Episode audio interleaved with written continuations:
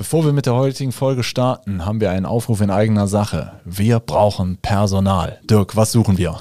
Wir suchen dich, wenn du Windows-Server kennst, wenn du Netzwerk kennst, wenn du mit Kunden sprechen willst, Kunden liebst über alles und äh, all ihre Probleme lösen willst, dann bist du bei uns richtig. Sowohl Support-Mitarbeiter als auch Projektdurchführer, äh, alles, alles gern genommen.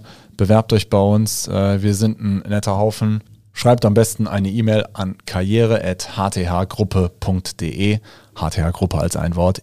karriere.hthgruppe.de. Bewerbt euch. So, und jetzt viel Spaß mit der Folge. Wenn du unzufrieden mit deinem aktuellen IT-Dienstleister bist, dann geben wir dir in der heutigen Folge einen Fahrplan an die Hand, wie es weitergehen könnte. Wenn dich das interessiert, bleib doch gerne dran. Bis gleich. Ja, liebe Zuhörerinnen, liebe Zuhörer, lieber Dirk. Hallo Roland, schon wieder. Schon wieder, genau. Ähm, ja, im Business-Bereich ist äh, der IT-Dienstleister wahrscheinlich einer der wichtigsten Dienstleister äh, für ein Unternehmen, weil ähm, das landläufig sagt man immer so, das muss laufen. Ja. Äh, der IT-Dienstleister kann dir viel Ärger vom Hals erhalten. Ähm, wenn er das allerdings über einen längeren Zeitraum nicht tut, wird es wahrscheinlich mal an der einen oder anderen Stelle krachen. Dann gibt es ein ernstes Gespräch. Irgendwann bist du vielleicht an den Punkt angekommen, so mache ich nicht weiter, Schatz, wir müssen uns trennen. Mhm. Und dann geht's, äh, ist natürlich die Frage, wie kann es dann weitergehen? Also äh, ich möchte, möchte vielleicht vorweg einmal dazu sagen, äh, wenn natürlich ist es in so einer äh, so eine Zusammenarbeit IT-Dienstleister Unternehmen ist langfristig ausgelegt. Ne? Alles andere hatten wir ja schon eigentlich in jeder Folge äh, pointieren wir das heraus. Ist Quatsch, ähm, mal den, mal den ranzulassen. Ähm, und klar, da knirscht es hier und da mal. Es ist immer die Frage, wie geht man mit solchen Fällen um? Es passiert auch bei unseren Kunden mal hier und da was.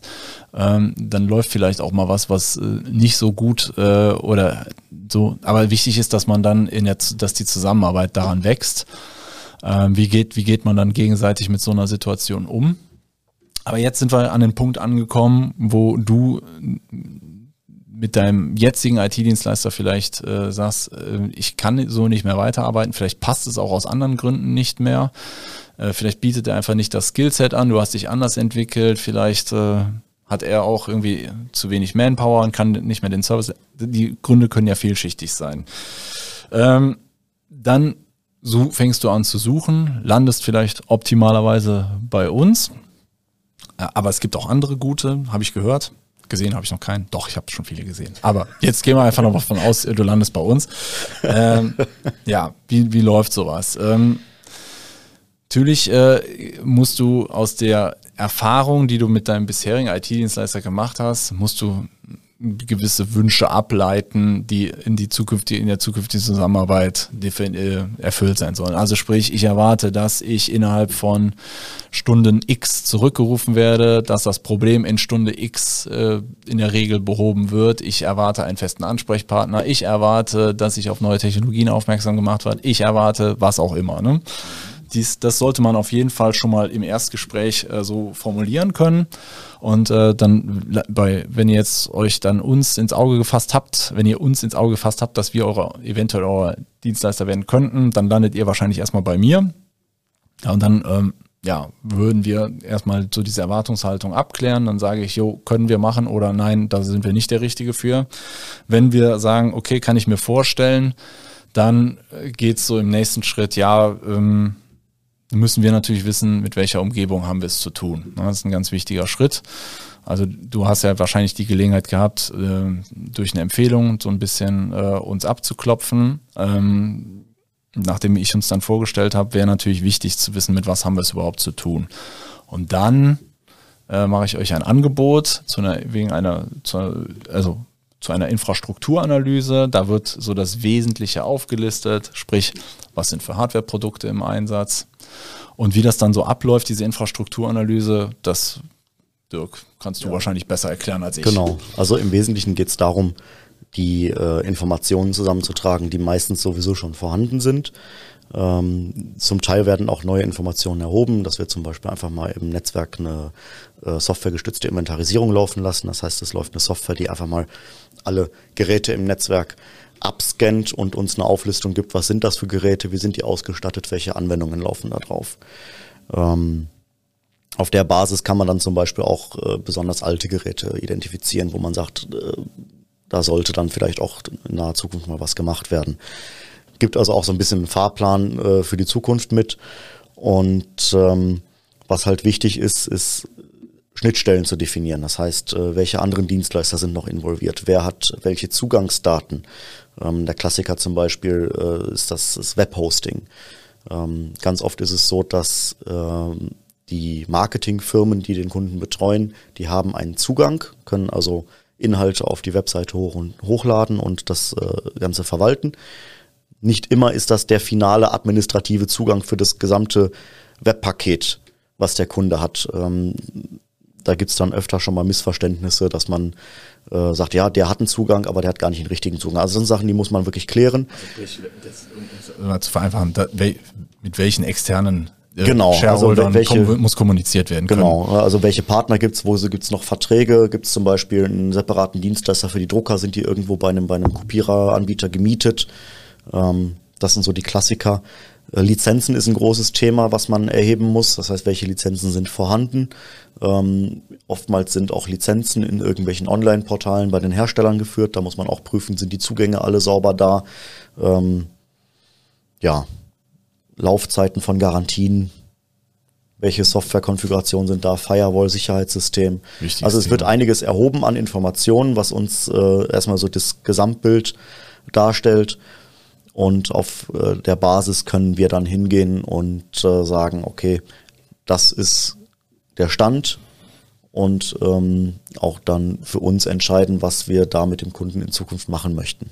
Also sicherlich wird es hier und da auch Systeme geben, die wir dann bei Gelegenheit ablösen. Also wenn jetzt zum Beispiel ein anderer Virenschutz im Einsatz ist als das, was wir von Hause aus bedienen, dann äh, ist normalerweise der Fall, dass man diesen Virenscanner noch bis zum Ende der Laufzeit laufen lässt. Das heißt, das unterstützen wir dann das Produkt, da helfen wir dem Kunden auch in der Laufzeit noch. Aber wenn dann eine Verlängerung ansteht, würden wir natürlich dann zu dem von uns favorisierten Produkt wechseln, weil das für uns in der Verwaltung dann auch einfacher ist. Ja, okay, also das, das, ist, das ist eigentlich ein ganz klares Muss. Das ist wie, äh, wenn ihr einen Dachdecker beauftragt, der kennt auch, oder einen Heizungsbauer, der hat halt sein System. Sicherlich kennt, kann er auch ein anderes System mal warten. Aber im Grunde, äh, wenn, wenn jetzt da was Neues reinstellt, äh, der, der Heizungsbauer, der kennt sich mit dem Ding gut aus und das dann solltet ihr auch unserer Empfehlung folgen, weil wir uns damit auskennen. Es ist einfach unser Standard und damit können wir einen guten Service-Level garantieren. Genau. Ja. Genau. Ja, ähm, bei dieser Infrastrukturanalyse, ähm, da muss man jetzt fairerweise sagen, ähm, wer sucht, der findet. Ähm, es wird auf ja. jeden Fall zu irgendwelchen Defiziten kommen. Also ich bin mir auch ganz sicher, auch wenn unsere äh, Systeme von jemand anders ge ge gecheckt werden, irgendwas wird jeder äh, finden. Da, da muss man fair sein. Äh, es gibt natürlich so ein paar Dinge, da sollte tunlichst kein ähm, Mangel festgestellt werden. Also zum Beispiel, wenn ihr jetzt äh, euren Dienstleister damit beauftragt habt, kümmere dich um ein Backup und es liegen keine Backups vor, dann ist das natürlich schon gewissermaßen ein mittelschweres Hämmerchen. Ne? oder ähm, Kilo Vorschlaghammer. Oder äh, das Backup ist in der Form eigentlich gar nicht verwendbar. Ähm, das, also so, das sind natürlich die absoluten Basics oder äh, sagen wir mal, äh, es gibt einen externen Zugriff auf, aufs Netzwerk, ähm, über, übers, übers WLAN ist nicht abgesichert. Also das wären jetzt wirklich so Klopper, kleinere Sachen, äh, da muss man nicht drüber reden. Ähm, da, da würden wir auch wahrscheinlich, wenn wir unsere eigenen Kundenstrukturen mal äh, analysieren, da würden wir sicherlich auch irgendwas äh, Immer. finden. Irgendwas finden. Ja? Also da muss man fair sein. Äh, die, wir sind jetzt auch nicht die einzigen am Markt, die ja einen hohen Anspruch an ihre, an, an die Qualität haben, aber wie dann gewisse Sachen zustande kommen, da will ich jetzt äh, gar nicht drüber urteilen. Wie auch immer, wir haben dann diese Infrastrukturanalyse. Genau. Damit kann der Kunde im Prinzip erstmal so leben. Ne? Also genau, also das, wir, da sind Handlungsempfehlungen drin. Da sind Handlungsempfehlungen drin. Also erstmal ist eine äh, Bestandsaufnahme drin. Das heißt, der Kunde kann erstmal sehen, was habe ich denn jetzt aktuell. Ähm, dann gibt es äh, einen, einen Bereich, wo, wo wir sagen, das sind kritische Punkte. Ähm, das wäre jetzt zum Beispiel, oh, wir haben noch gef gefunden, du hast noch Windows 7 Rechner im Netz. Ne? Oder äh, da hast äh, Server-Hardware, die schon äh, drei Jahre aus der Garantie raus ist. Das sind erstmal so die ähm, Punkte, die wir dann anmerken, die halt zu beachten sind. ähm, die aber noch nicht direkt eine Handlungsempfehlung bringen. Also erstmal gibt es so drei Abschnitte. Erstmal Ist-Aufnahme, dann was haben wir gefunden, was äh, nicht gut ist.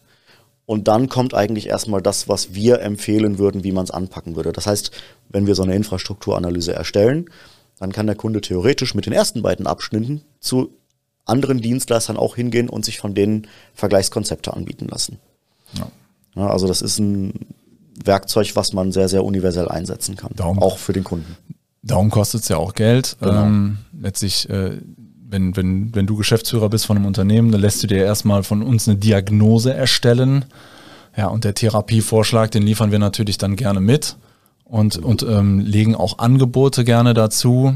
Ähm, Klar ist, IT ist immer ein äh, Budgetthema. Für alle unsere Empfehlungen wirst du wahrscheinlich kein Budget aufbringen wollen, aber man kann das Ganze ja priorisieren und da kann, würde ich jetzt mal sagen, fangen wir in der Regel an mit dem Backup, dass das äh, vernünftig aufgestellt ist, dass, das, dass es da vernünftige Sicherungsmedien gibt, ähm, dass man da erstmal mit anfängt. Dann, klar, die ganze Verteidigung muss, ja. muss auch. Backup, Sicherheit, Performance, das sind so ja. Wobei man muss die Stabilität noch mit reinbringen. Backup, Sicherheit, Stabilität, Performance. Das wären so die, die äh, äh, Kriterien, nach denen man das von oben nach unten eigentlich abarbeiten müsste. Genau.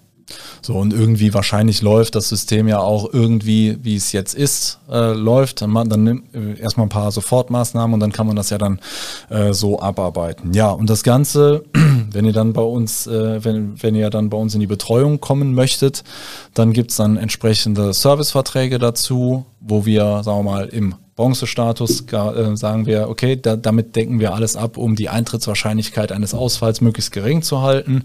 Dann gibt's dazu, kann man darauf aufbauen, noch bestimmte Support-Verträge, äh, wo dann bestimmte Sachen einfach mit inkludiert sind. Und dann gibt's natürlich auch noch Spezialsachen, wie zum Beispiel eine Schwachstellenanalyse. Das geht dann so mehr in die Sicherheit rein. Proaktiv einfach mal zu gucken, wo hätte ich denn eine Lücke. Das wären halt solche, solche Dinge, Ihr genau. könnt auch ein Awareness-Training bei uns buchen, wo eure äh, Mitarbeiter entsprechend geschult werden auf.